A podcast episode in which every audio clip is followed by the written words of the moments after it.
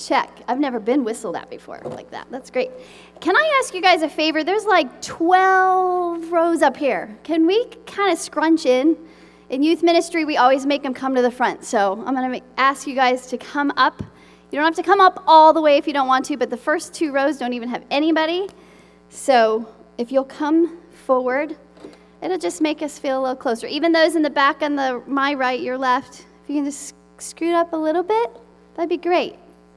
Check. Am I on? Okay. All right.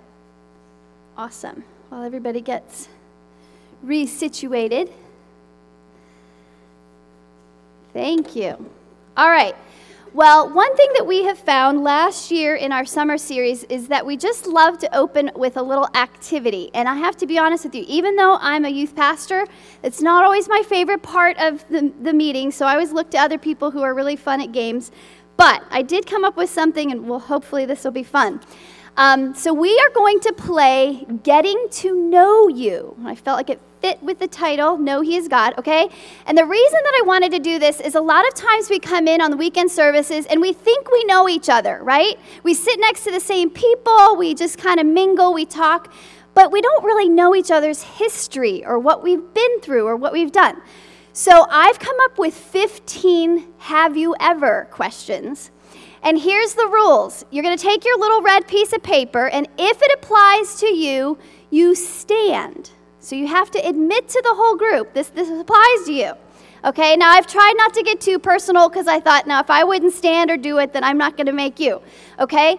But here's the deal if I do ask something and it's too personal for you, you don't have to stand, but then you cannot give yourself a point. Is that fair? Okay, so if you don't want to stand for it and admit to it, that's fine, but then don't give yourself a point. All right? And I have some really good chocolate to pass out as gifts so that the top five, the top five winners get to walk away with candy bar. Oh, Helen. All right, so Helen's gonna just lie and stand up for everything just so she can have the chocolate. All right, so here we go. So if this applies to you, you have to stand, and if you stand, you get to give yourself a point. And if you have 15, then we're gonna have to, you know, do a raffle if we have a bunch of. But all right, have you ever number one made an extravagant purchase that got you into trouble? maybe with your spouse or your parents, but you purchased something that got you in trouble. All right. That's number one. All right, number two. Have you ever gotten into a fist fight with somebody outside of a family member? Have you ever gotten to Okay. Steer clear of these ladies. All right. All right. Number three, have you ever gone bungee jumping or skydiving? These are for the adventurers in the room. Oh, look at this. You've. See, I thought I knew you. Bungee jumping. All right. Number four, have you ever jump started a car without any help from a man? Jump started a car without any help from a man. Wow, that's more than I thought. Great. Give yourself a point. Okay. Number five, have you ever gotten a tattoo or piercing other than piercing your ears? So if you pierce your ears, that doesn't count. Anything other than that, a tattoo or piercing? so, no, a permanent tattoo. Temporaries don't count. And nose rings do count. So if you have a nose ring, you get to stand. But anything other than your ears. All right. Number six, have you ever gone whitewater rafting? See, these people, admi- I admire you people because I would never. All right. Good. All right. Now we're going to get a little personal. All right. Have you ever, and you better not stand up for this one, have you ever gotten drunk? And we'll just assume this is all before Jesus, right? Okay, have you ever gotten drunk? And Vicky thought I should ask, should any bonus points if you've ever gotten drunk more than once? No. Twice? Three times? No, I'm just kidding. All right, so give yourself a point if you've gotten drunk. Number eight, All right, a little more personal. Again, you don't have to admit to this if you don't want to, but then you don't get to you don't get the point. Have you ever laughed so hard in public that you peed your pants? I love it. Oh, that's great.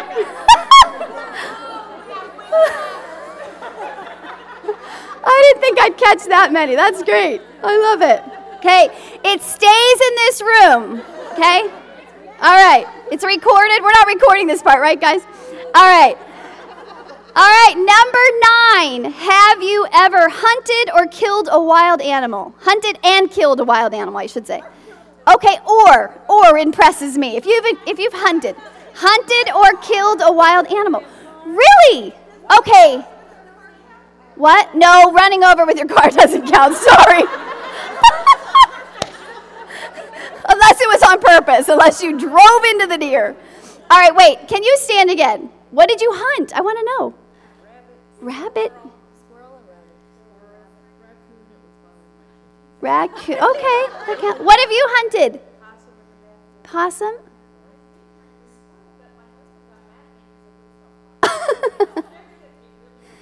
oh my goodness. All right. What have you hunted? Oh, when you were little. Okay. Heather? Okay. Oh, you killed it then, for sure. What did you kill? Quail. Man, you women are impressive. What have you killed? Wow, you guys are, see? There's so many gifts in this room. okay, number 10. Have you ever ridden in a hot air balloon? No, I want to. Oh, we have a couple. Awesome. That seems like you've, Helen, you have? I thought I knew you. That's awesome. Okay, hot air balloon. All right, number 11. Have you ever gone dumpster diving or trash picking for an item in your house? I mean, you don't have to have it in your house now, but you've you had it in your house. It was part of your decor. Dumpster diving or trash picking for an item in your house. Okay, awesome.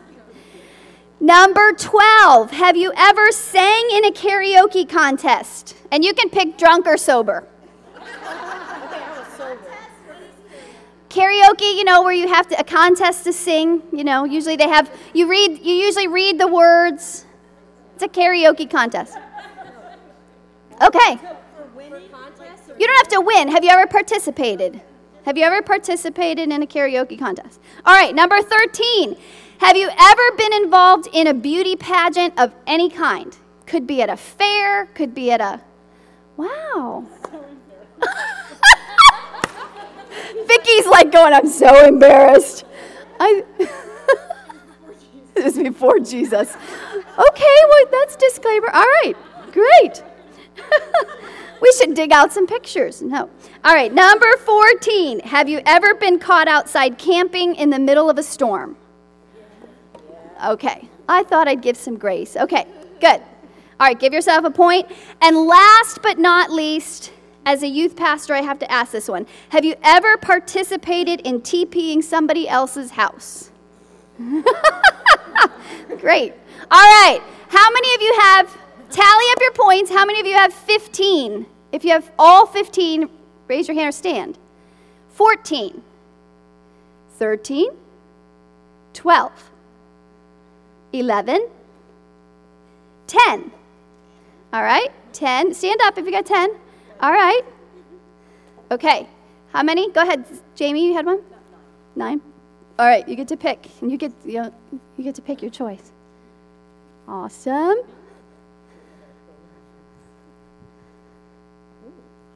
Okay.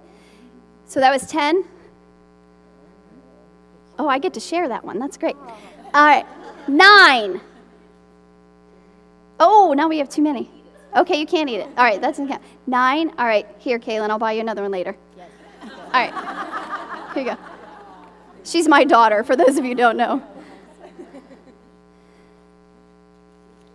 All right, here you go. All right, so that was getting to know you. Thank you for playing. All right.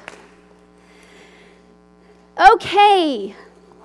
Well, little did I know when this was scheduled. Uh, at the beginning of the summer or in June, um, where I would be landing in life this month. Um, For those of you that don't know, my husband had a serious motorcycle accident three and a half weeks ago. And so he is at home recovering and doing well, but he has a broken left tibia and has had surgery on that already and has a right uh, tear in his ACL in his knee and PCL in his knee and a chipped bone. And so he's in a brace in his right leg and a boot in his left leg. And so he's recovering. And it's, it's just funny because, um, you know, when Heather and I were talking about be still and know, I really wanted the be still part because I thought, oh, Jesus is teaching me just to be still and be quiet. And this is a good invitation and a great season. And um, just, you know, as we were talking, just schedule wise, it was better for her to take that one. And then little did I know that I was going to be in this season. And honestly, I can stand here tonight saying that I know, that I know, that I know He's God. And it's just because I'm in the middle of it right now, in the middle of a, the hardest season I've ever been in, but it's good. And so I keep saying uh, to different people in my life, it's hard, but it's good. And so I, we're embracing it. We're just learning everything that God has for us to learn in this season. And we're just um, grateful, first of all, that He's alive. And, uh, you know, in the hospital, there were so many people in such worst scenario, you know, worst case scenarios than Jake. And we just kept saying, it's only your legs, it's only your legs, it's only temporary, it's only temporary. And so it's just been really, really good. So, as you know, this series is called Be Still and Know That He's God out of Psalm 46:10. And like Vicki said, Heather just did an amazing job last month of just talking about being still. She talked about, you know, the story of Elijah hearing God in the still small whisper. And uh, she outlined how often it's really hard for us to just dial down and be quiet and listen. But that when we do, we find this God who's always speaking, He's always communicating, He's always wanting our attention. And so uh, I really would encourage you, if you were not here last month, to get the tape. That was really, I was really blessed by it. And so, um, so tonight we're going to talk about this whole thing of knowing He's God. And just as I've been praying and processing this teaching with the Lord, I just really feel like the, the invitation of the Holy Spirit tonight is that He just wants to take us to a deeper place of understanding and knowing the Father. And it's almost like I, I, sense Him like just taking us by the hand and gently saying, Come on, come with me. I want to show you who God is. And so that's my prayer for tonight. So let's pray, and then we're going to just jump into this. And I really, really sense that the Lord wants to do some neat things in ministry time, so I want to leave plenty of time for that as well. So, Jesus, I just thank you again for the gift of being able to get together as women and to just spend an evening, God, where we come and we learn and we experience you. Holy Spirit, I just invite you to come fill this place with your presence, with your power. I pray, Lord, right now for anyone who's anxious or nervous or unsettled about tonight, I just ask for just your peace to rest. I ask for your peace to rest in this place. And Jesus, I just ask, let these words not be mine, but let, they, let them be from you. I ask that they would just go deep into our spirits and that they bring change in our lives. In Jesus' name we pray. Amen. So I want to start tonight with one of my all time favorite quotes by A.W. Tozer. And in his book, The Knowledge of the Holy, he says, What we think about God is the most important thing about us. What we think about God is the most important thing about us. So, who He is, what He's like, what He does, these are all really, really important things. And there's different levels of knowing God that we're going to talk about tonight. But knowing can begin in our minds. It's this, you know, this place of what we think about God, what, who we perceive Him to be. And so I want to start what is the definition of know? And here's a few to perceive or understand as fact or truth, to apprehend clearly and with certainty, to know, to have established or fixed in the mind or memory, to be cognizant or aware of. And lastly, to understand from experience. These are all ways that we know God. To know God, we have to understand truth about who He is. We have to know who He is through the truth of who He is. We have to have these truths established and fixed in our minds.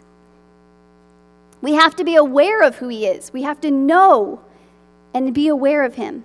We have to understand Him through experience. So, how can we know God? Now, as much as I'm going to say tonight, there is also this side of God is unknowable to a degree. I mean, He is just beyond us as human beings. You know, He's infinite, He's outside of time and space. And so there's a part of us as humans that we will never fully understand God. If we sat and studied or, you know, became a scholar of who God was, we'd never get to the end of it because He's bigger than us and broader than us and deeper than us. And we just wouldn't be able to fully understand. So even though we're talking about knowing, I want to acknowledge that there's a fact that God is bigger than, and He's beyond knowing in some degree. But for the sake of having something to talk about tonight, we're going to talk about just some ways that we can know God. So I'm going to talk about two main ways we can know God. And I want us to think of this as like a railway track. You know, for a train to go down a track, it needs both rails.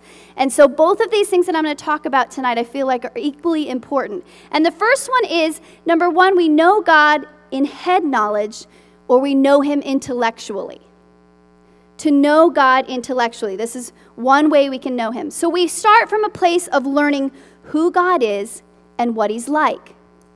And when we first become new believers, we don't know a whole lot about God.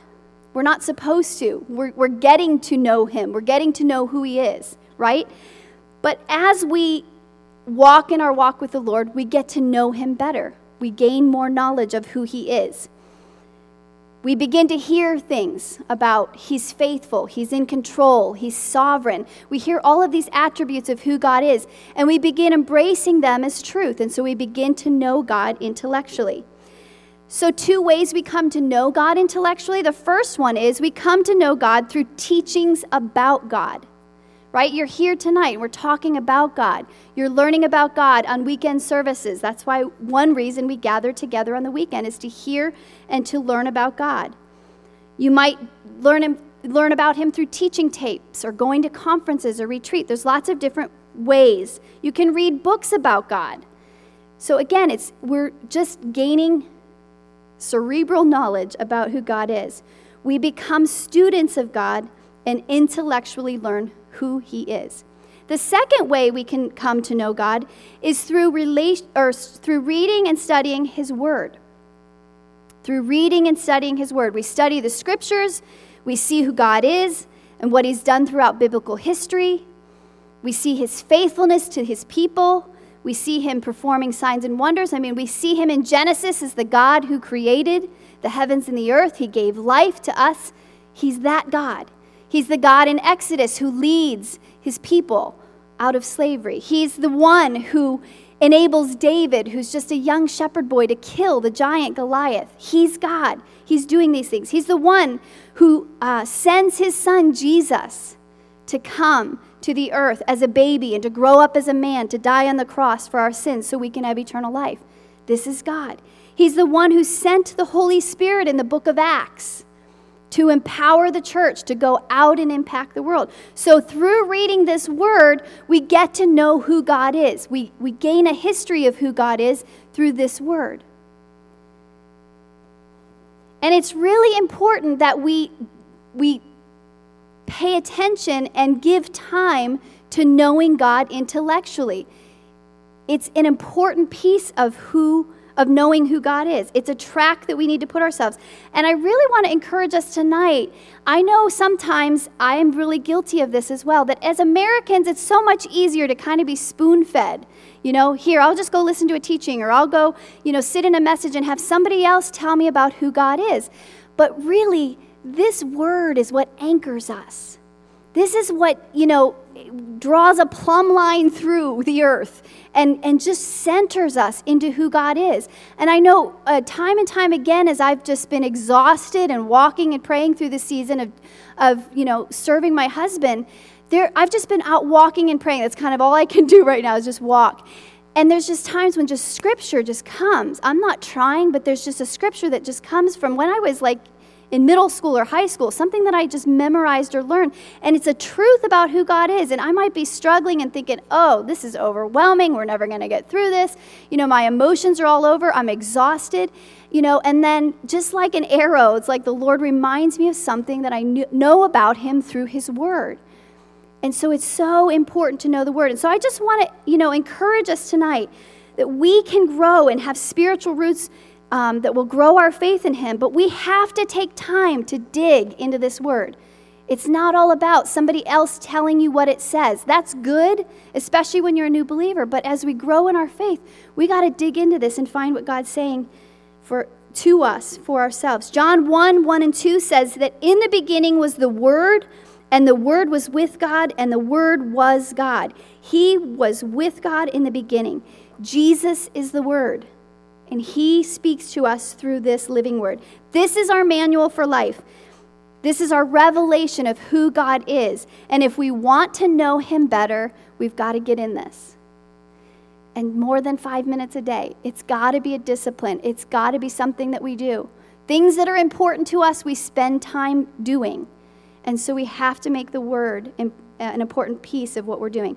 So we come to know God intellectually through teachings about God and through studying and reading the Word. That's track number one. Track number two is to know God experientially, or what I like to call heart knowledge. And I have to be honest, this is the one I bend more towards. I don't know if it's because I'm a worship leader or what, but I bend more toward my personality, toward knowing God experientially. And so I have to discipline myself to, to do the other, to be the intellectual, you know, studier. I have to make myself do that. It doesn't come as easy. Maybe you're the opposite. Maybe you can read the word, but worship is a little scary to you, and that's okay. But I would just encourage you to try to stretch yourself and, you know, sit before the Lord and worship. So, um, to know God experientially, when we begin to experience God, we gain an undeniable knowledge of Him that no one else can deny or take away from us. What you experience in your own personal walk with the Lord, no one else can take away from you. No one can tell you he's not real if you've experienced him, right? If you have had an undeniable experience with the Lord, whether it's in worship or wherever, somebody could come up to you and say, God's not real. And you can say, oh, yes, he is, because I have personally experienced him. And so it's this undeniable knowledge of him that no one can take away. And so when we do this, we begin to understand his heart for us, his desire for us, and his purpose and his plan for us. So, how do we know him experientially? The first one I mentioned a little bit through worship and prayer. Through worship and prayer. Worship is sometimes a hard concept to grasp especially if, if it's kind of not in your history. And uh, I even just want to plug Michael's going to be teaching on worship Tuesday night in the um, equipped class. So if, if worship is something that you still don't know or understand fully, I'd encourage you go and sit and listen. Michael's a great teacher, and um, just learn more about what worship is. But worship is a place to experience God's presence. It's a place to experience God's presence. It's a place of surrender to Him acknowledging who He is and who we are not. That's why we raise our hands. If you, if you, raising your hands is a little bit new to you, that's just a way, it's just an act of surrender. It's like, You're God, I am not. You know, it's just a reaching out and saying, We need you, God. It's acknowledging that He's in charge and we owe Him everything. And worship, whether privately or corporately, is a time where we often uh, experience God's tangible presence. You know, if you've ever been here uh, on a weekend service, there's been different times, I'm sure, where you've just experienced the tangible presence of the Lord. And, and it's just like all of a sudden there's just a, a weightiness in the room, and that's God's presence. And so we know Him experientially through worship. The second is prayer. And, you know, I think sometimes we try to, or we tend to overcomplicate prayer. Prayer is just simply talking to God. It is just this simple, but prayer is really two way communication. And sometimes we kind of get on our list of things to pray and pray and pray, and we don't remember, like, God has things to tell us too. So it's a two way communication. It's a time of talking to God and pouring out our needs before Him and the things that we're dealing with. But then it's also a time, like Heather was talking last time, to be still and quiet and listen to what He wants to say to us. And I would just encourage you find what works for you. Don't try to take somebody else's formula. For years, I think I tried to, you know, sit in my chair and light my candle and have my coffee and, you know, create this whole little thing. And, and I found like I love to walk in the morning. So I just get out and walk and pray. It, you know, it's funny. Sometimes I'm walking and praying and then I'm looking around going, I hope nobody's watching me because they're going to think, you know, maybe I need to get a little Bluetooth so that people at least think I'm talking to, on the phone or something. But just find what works for you. What works in your personality, time of day. I used to have awesome, awesome prayer times at night I just was more awake at night. It worked for me. There was other seasons when my lunch hour was perfect. So just find what works for you in your current season. I used to walk and pray with my babies late at night. I would be up in the middle of the night, they're screaming their heads off, and I'm just like, oh, Jesus, oh, Jesus, oh, Jesus, you know? But those were some of the sweetest times. And now, you know, they're all grown up, and I wish I had those times back sometimes. So, just whatever season you're in, find ways to interact with God. He wants to interact with us. And lately, you know, I've been so exhausted the last three weeks. I've just been walking and going, Jesus, just walk with me right now. I don't, I don't know what to say. I don't know what to pray. I'm just exhausted. So just come be with me. And it's sweet. It's really sweet. It's really sweet. And so it's just, he just wants us to invite him in to whatever we're walking through. He wants to be in communication with us. So that's the first way that we can know Him experientially. The second way is by creating or having history with Him. We get to know God as we create and have history with Him. And think of your own friendships. I mean, the, the friends that you're closest with and that you feel the most connected with are the, are the people who know you that you have history with, you've laughed with, you've cried with, you've screamed in anger with. You know, they're the women that have held you through thick and thin. And those are the relationships. You have history with them. And the same thing is our relationship with God. Day by day, week by week, month by month, year by year, we create this history of knowing God. I have been anchored in my faith of who God is because I've known Him since I was seven. Now, that's a privilege that I've had. I've just walked a long time with him. But anytime I start to freak out, and I have freaked out over the last three and a half weeks, you know, you get a bill in the mail and go, oh my Lord, uh, you know, but I go, okay, when I was pregnant with Kaylin and Jake wasn't, wasn't working, he, he uh, lost his job, you were faithful then, Lord. You'll be faithful now. You know, when we didn't have this and we needed it, and you showed up, God, you were faithful. When Kaylin was diagnosed a couple years ago with a thyroid, you know, disorder, and we didn't know what was going on, God was faithful. And so I have history of God's faithfulness in my life and who He's been and what He's done for me. And so in those moments of despair or, you know, not knowing what's going to happen, I can go back and say, Nope, you were faithful then, you were faithful then, you were faithful then, you're going to be faithful now. And so it's creating a history. And I often rehearse those things. Sometimes those are my prayers. Okay, Jesus, you know, you provided then, so I'm going to trust you're going to provide now, you know. And sometimes I have to convince myself and pray those things back. But, but that's what the Lord invites us to. A scripture I'm constantly quoting to myself right now when I begin to worry about anything is Philippians, especially finances, is Philippians 4:19, and my God will meet all your needs according to the, his riches in glory in Christ Jesus. My God will meet all your needs. And so I see God's faithfulness. So, I want to take a look real quick at a story in scripture that we're probably all familiar with. And this story really, really applies right now in the season that I'm in. And so that's in uh, Mark 4 35 through 41. And it's the story where Jesus calms the storm. So if you have your Bibles, I'd encourage you to get, get them out. And we're going to turn to Mark 4 35 through 41. And if not, the scriptures will be on the screen for you. And so here's a little background to get into the context of this real quickly. All right, Mark 4 35 through 41. We're going to jump in there in just a second. Here's a little context. To cross over the Sea of Galilee, a lake that is only eight miles wide would, seem, would not seem difficult at first glance. Yet its unique ge- ge- geography produces a greatly varying climate. The lake is situated 700 feet below sea level and is surrounded by mountains that rise three to 4,000 feet above sea, sea level on the west, north, and east. Tropical conditions prevail around the lake's surface, yet, the higher elevations can produce chilling night air. It is not unusual even today for a sudden great windstorm to appear on the Sea of Galilee during the evening hours. The warm tropical air from the lake's surface rises and meets the colder air from the nearby hills. The resulting turbulence stirs up great waves, which make boating extremely treacherous. So that's the background to the story that we're about to read. So, Mark 4 35 through 41 says this That day, when evening came, he said to his disciples, Let us go over to the other side. Leaving the crowd behind, they took him along just as he was in the boat. There were also other boats with him. A furious squall came up, and the waves broke over the boat so that it was nearly swamped. Jesus was in the stern, sleeping on a cushion. The disciples woke him and said to him, Teacher, don't you care if we drown? He got up, rebuked the wind, and said to the waves, Quiet, be still.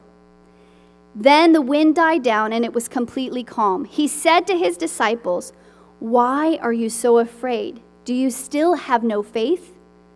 They were terrified and asked each other, Who is this? Even the wind and the waves obey. So let's break this apart a little bit. In verse 35, we see that Jesus is the one who initiates the trip. He's the one who says, Let's go. Jesus is the one who initiates the trip across the sea. He wants to get away from the crowds, and so he gathers his disciples into the boat and he says, Let's go. Verse 37 So this furious squall or storm comes up, it says the waves begin to break over the boat. And the New King James Version says the waves beat into the boat so that it was already filling up. So let's put ourselves in the middle of this story for just a minute. Those of you adventurous people, you might like this. I would not. Okay? I would have been bailing or yelling or, you know, terrified. I would have been one. Um, so, this, uh, you know, think of it. You're out in the middle of this lake and it's, there's a storm and the waves and wind and you know the waves are rocking the boat and the water is coming into the boat and the disciples are freaking out. I would have been too. Right?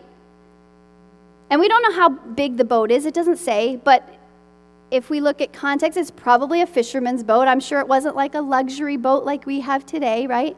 But there were 13 of them in the boat. If, if all the disciples were there it says jesus you know, called his disciples. And here's Jesus. It says he's at the stern, asleep on a pillow. So you've got the disciples freaking out, and Jesus is sound asleep. And it says in one version that the disciples were shouting at him. And I'm sure they were shouting because the storm was probably loud, right? They're like, hey, we're going to die. Get up, wake up, right?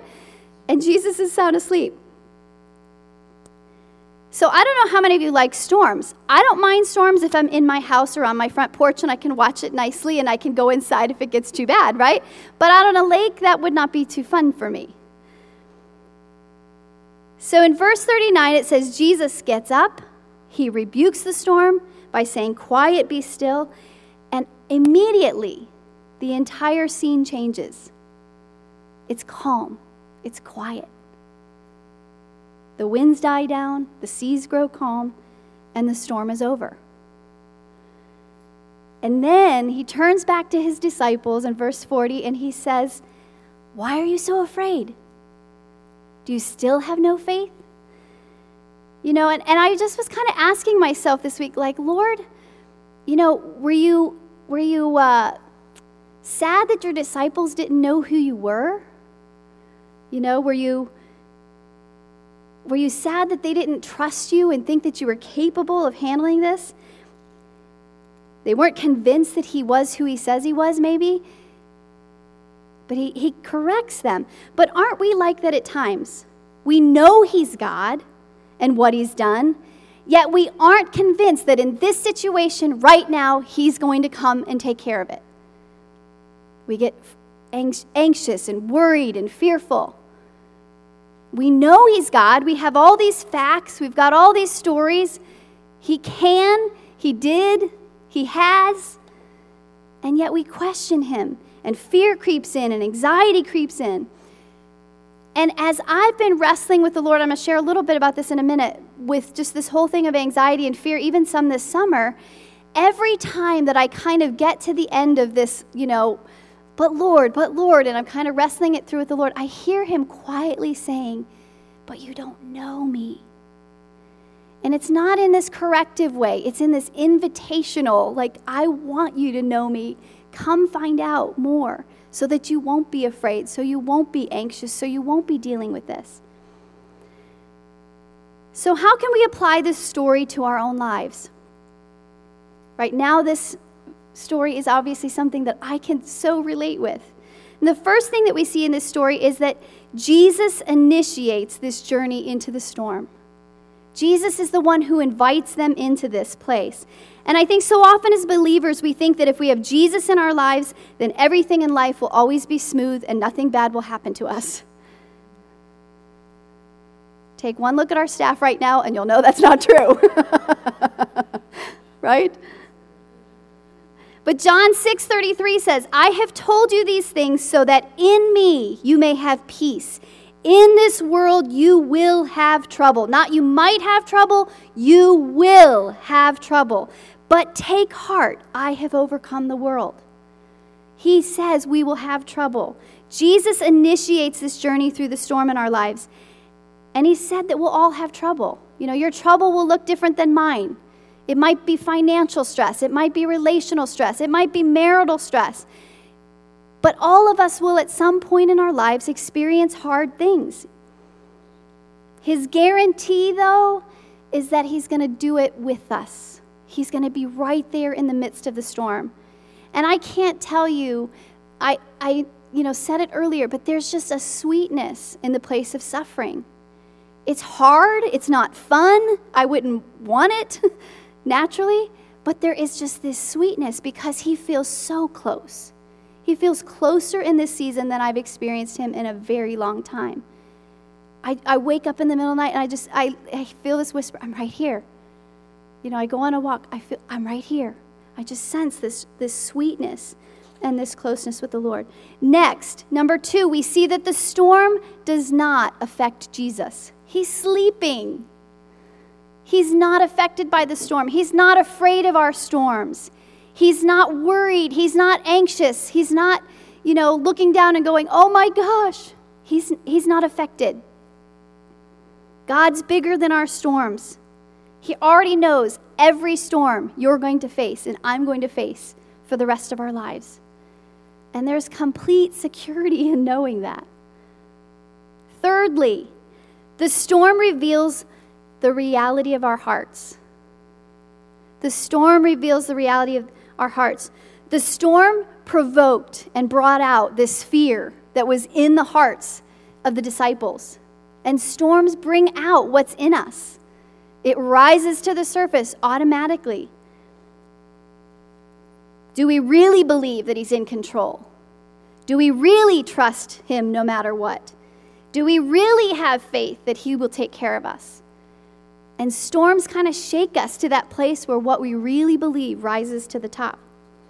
Storms reveal the reality of our hearts. And so I just I want to share a little bit. I went into this summer again. I was saying that the Lord had invited me into this place of rest. But I started this summer really battling fear and anxiety. And um, you know, there's different seasons in my life where I've battled through this. And so I really wanted to kind of get to the root and ask the Lord, like, Lord, can you just deal with this and go to the very root? And, you know, um, we, we started the summer great. We had a beautiful vacation with our kids in Florida, and it was nice, peaceful, relaxing time. July rolled around, and Jake and Kaylin and the, the teens were getting ready to go to Costa Rica. And the couple weeks before the trip, I just started getting really anxious. And Jake's gone on other trips before, and you know, sometimes I've dealt with anxiety with these trips, but other other times I haven't. And I was just really wrestling, and I and I was praying, and I'm like, Lord, if I'm dealing with this as the pastor's wife, you know, just like I was just really praying over the other moms and dads and people that were sending their kids on this trip. And yet I knew in my spirit, man, this is going to be a life changing trip. This is going to be a God encountering time for these teens. Missions trips are always just like these major impacting uh, seasons for teenagers and they mark them. And so I really just had to battle through this whole thing of anxiety and fear. And honestly, it didn't break. I did everything I knew how to do. I prayed, I worshiped, I quoted scriptures, I told friends, they prayed for me, and it just didn't lift. So I was like, okay, you know, what is this? So they go on the trip, and, and I dealt with a little bit of anxiety while they were gone, but, you know, just kind of every day giving it to the Lord. And uh, the trip ended, and they came home, and I felt better. And literally, like one week after the trip, Jake has his accident. And I can't tell you, and I still don't understand it, but the day that he had the accident and since there, since then, I have been at peace like I have not known. And it doesn't make sense. I'm like, okay, I should be anxious and worried and exhausted, you know, all these things. And yet there's been this peace because I just, it was like God said to me, it doesn't matter where eh, you are in the earth, I'm there and I'm in control and I've got this. And I just knew that I knew that that day when Jake had the accident, that God was there. He spared his life. I've seen the pictures. I've ta- you know talked to the police officer. It could have been much much worse. And I just know I just knew God, you were in control even that day. And so there's just been this this peace and and the anxiety is gone. And I you know, I kind of some people have asked me, do you think that, you know, you had this the Lord was preparing you because something was in and I don't know, you know, if that's what it was. But it's just interesting that you know, there's times when we just have to press in and we have to do what we know to do. And, and the Lord does come and He breaks it and He takes it. And, and, you know, he probably knew that I couldn't deal with anxiety and fear on top of all that I'm dealing with right now. But just this supernatural peace came in the midst of the storm. So, number four, I gotta hurry up here. Number four, storms cause us to turn to Jesus. When the disciples were afraid, they went to Jesus. They said, Hey, don't you care? We're gonna drown. You know, they turned to him. And uh, storms cause us to run to Jesus. You know, the whole way we're driving to the emergency room, Kaylin was driving, and that was the Lord because I was, you know, texting Danny and the team and saying, hey, please pray. I don't know what's going on. But the whole way there, I was just, you know, okay, God, be with me. I hate hospitals. I pass out with needles. I hate blood. But Jesus, I'm going to trust that you're going to get me through this. And I just, you know, we get into the emergency room. One, one funny story. We get into the emergency room, and I'm like all calm, and I'm like, okay, Lord, you can help me through this. And this guy walks into the emergency room, and he's got some kind of weird gash in his hand. He's walking like this, and blood's dripping, and Judah's looking at me, and I'm looking at him like, oh, no, I can't do this, you know. But the, the Lord is just gracious. He's, he's helped me every step of the way. Jake called me from the ambulance and said, I'm okay. I was in an accident. I think I'm fine. I don't know if I can preach tonight, but I'm okay. You know, and just, just that call, God knew that if I had gotten a call from an emergency, you know, from, from somebody other than my husband, I would have been flipping out. But the Lord was gracious to me and had Jake cognizant so that he could call me. And I was like, okay, at least he's alive. He's aware. He's, he's you know. So I got to the emergency room knowing that he was somewhat okay. But I got into the room and I'm like, uh, this is more than road rash, honey. Because he told me, I just have road rash. I'm okay. I'm like, this is more than road rash. So, anyway, number five, Jesus is con- in control of the storm. Jesus is in control of the storm. It says, Jesus got up, he commanded the wind and the waves, saying, Quiet, be still. He can be the calm in the midst of our storms. And that some days, that's all I'm praying. Jesus, just come. Be the calm in the midst of my storm. Jesus is in control. Lastly, Jesus reminds us of who he is and our ability to trust in him when we go through storms. God wants us to have complete faith and trust in Him during every season of our lives, whether we're doing well and things are going great, or whether we are, you know, in the midst of an absolutely hard storm. He wants us to trust Him. And Jesus could have stopped the storm before it happened, but He didn't. You know, God could have not allowed Jake to be in an accident. He could have. Now, do I think God initiated it? I don't think so. But do I think God's using it? Absolutely. And so we, he uses the storms to reveal himself to us. So, in closing, this whole thing of Psalm 46:10. Again, just a reminder. God says, "Be still and know that I am God. I will be exalted among the nations.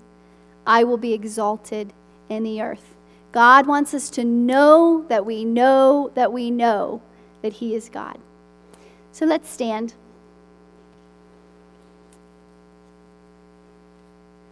I definitely want to have some ministry time and just pray for women tonight, but just for a minute before the worship team even starts, I just want us to be quiet.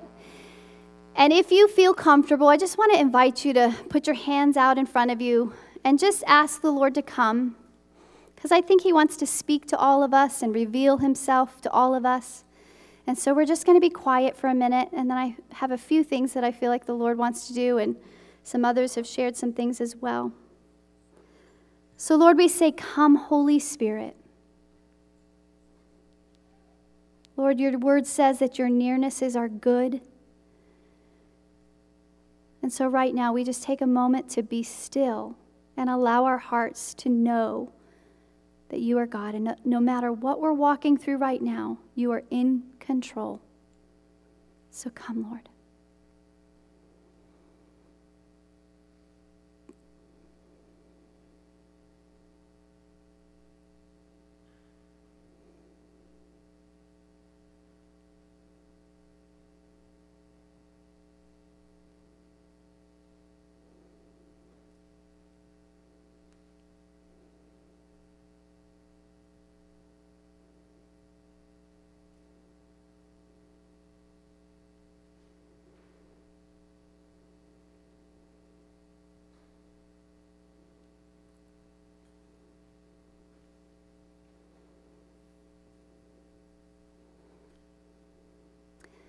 Going to pray for a couple of different things tonight.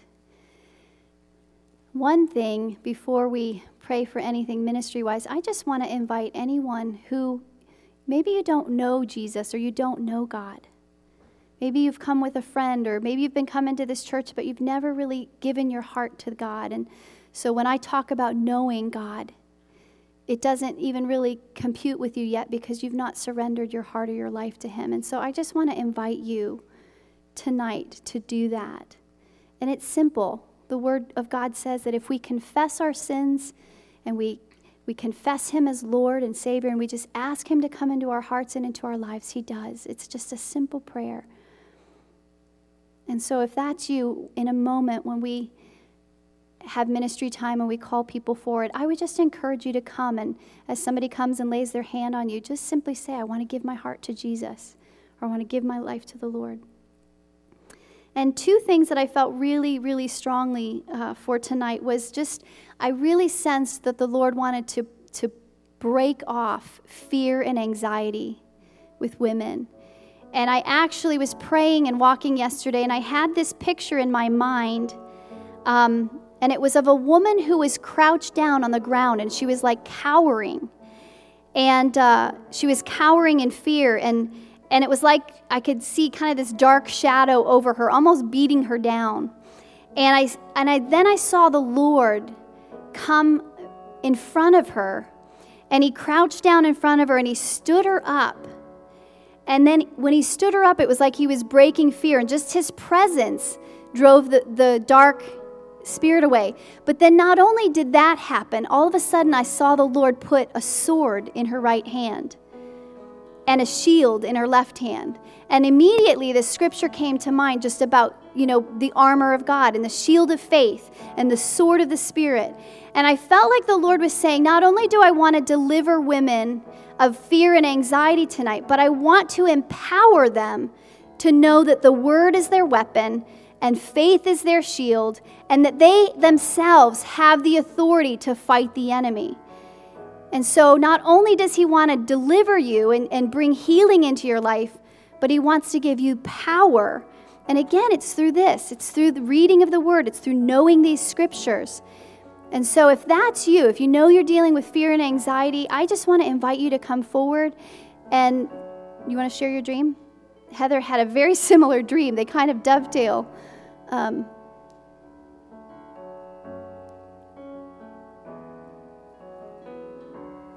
Got it? Go ahead. Okay. Um, just what Pam was saying about that we have authority, um, especially over fear. I had a dream a couple weeks back of um, fear was personified, and it was during a season where I was had a lot of anxiety and fear, and I had that a dream just a couple nights into that season, and um, fear was trying to break into this house, and it was like a community of people, and I was one of them. And it kept trying to break in, and it was finding its way in. And for whatever reason, every time I told it to leave, it would just come back through a different way. It would try to find a different way to come back in. And the last time um, I found fear was it was actually crouched in the corner in the attic. And I said, What are you doing here again? I told you you had to leave. And I realized in that moment, fear was afraid of me because it was afraid of the power that I had. And I was like, I was just amazed in that moment because I didn't realize that I was the one who was carrying this incredible power in me, which is the Lord mm-hmm. and the mm-hmm. authority of God to say, Fear, I'm sorry, but you've got to go. you have no place here. Yeah. And um, I think the Lord just wanted to, to again reiterate that to us that we do have power over fear. Yeah. In the name of Jesus. Amen.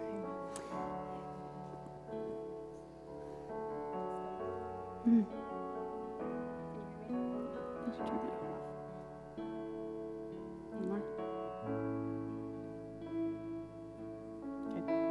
Can you hear me? Yep. I had a picture the other day, and I felt like the Lord um, wanted me to share it tonight. And it was a picture of a person lying on the ground. And they were, someone was administering CPR on them and literally uh, giving the rescue breaths, that part of CPR. And I really felt like the Lord um, wanted to remind those who maybe you just feel like you're weary you feel like you've been asleep and the Lord wants to awaken you, or you feel like you are just dying inside, that the Lord wants to remind you that He's the one who will resuscitate you, mm-hmm. He will revive you. He is the one who is the source of breath and of life. He is the giver, and He wants to impart that to you tonight. Amen. Good. So, if any of those things apply to you, I just want to invite you to come forward. And um, the great thing about these evenings is that we have time. So um, just, you know, but, but don't, you know, if, if you know the Lord's speaking to you, I just want to invite you, just please come. There's, there's no one's going to be watching. Nobody's going to be, you know, why is she going forward? It's just respond and allow the Lord to bring you into a place of freedom. So as they uh, sing this first song, I just want to invite you to come. And if you have a friend that comes forward, please come and pray for them. Or if you're a small group leader, please come and just ask what they're up here for. So go ahead.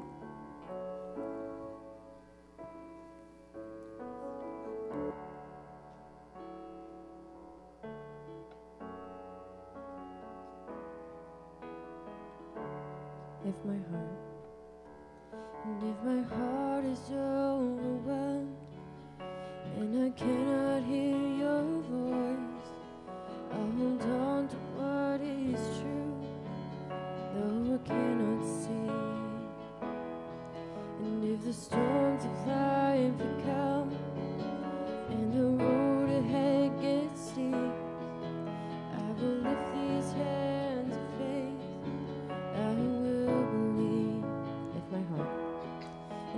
my heart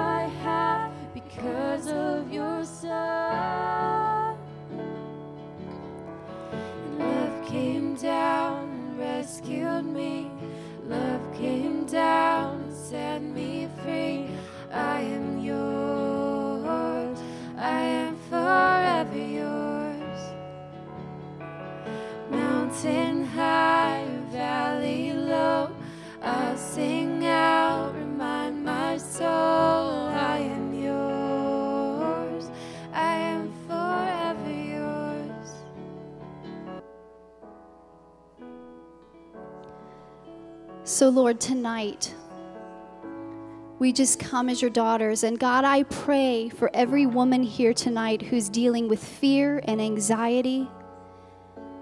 Lord, just that picture that you gave me yesterday morning of you, Holy Spirit, coming and standing us to our feet and giving us a sword and giving us a shield. I pray, Holy Spirit, that you would now come and break off fear and anxiety, worry, panic attacks, God, sleepless nights.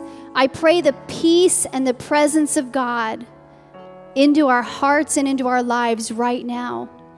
And God, I pray for the powerful empowering of your Holy Spirit, even as Heather's dream, that we have the authority in us to command fear to go.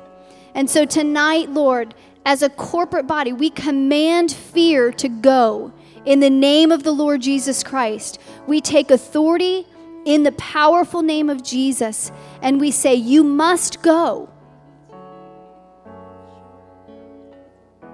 We ask God for you to bring peace and rest. Lord, we surrender our hearts and our minds to this place of knowing you are in control. We cannot and will never be in control of our lives, but you, O oh God, are in control. So come, Holy Spirit. Come, Holy Spirit. Come, Lord.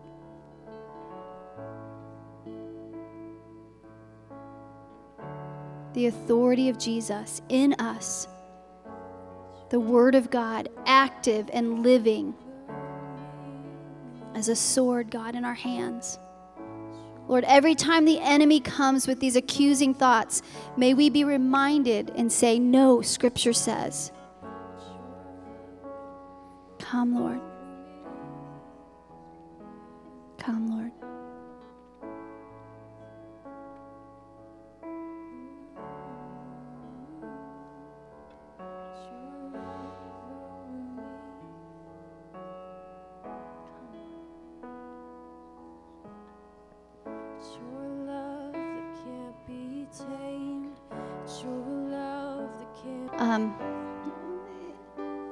Just kind of uh, allow this, what's happening here in this room, to kind of go out with us as we share dessert tonight. So, God, we thank you for your presence. We thank you for your power that's here. Lord, I thank you for this scripture that can anchor our souls in time of storm, in times of storming and times of turbulence. God, we hold true to the fact that you are God. And so, Lord, as we go out tonight, I just ask, Lord, that we would we would be assured, Holy Spirit, that you are in control of our lives, that you see us, that you know us, that no matter what we're walking through, God, you are with us in the midst of it. So thank you for every woman that's here tonight, God. I just ask for you to, Holy Spirit, just keep kneading this like dough in bread. Lord, just, just keep kneading this message into our spirits this week, I pray, as we go. We thank you for this time that we can be together. In Jesus' holy name we pray. Amen. If you're still praying,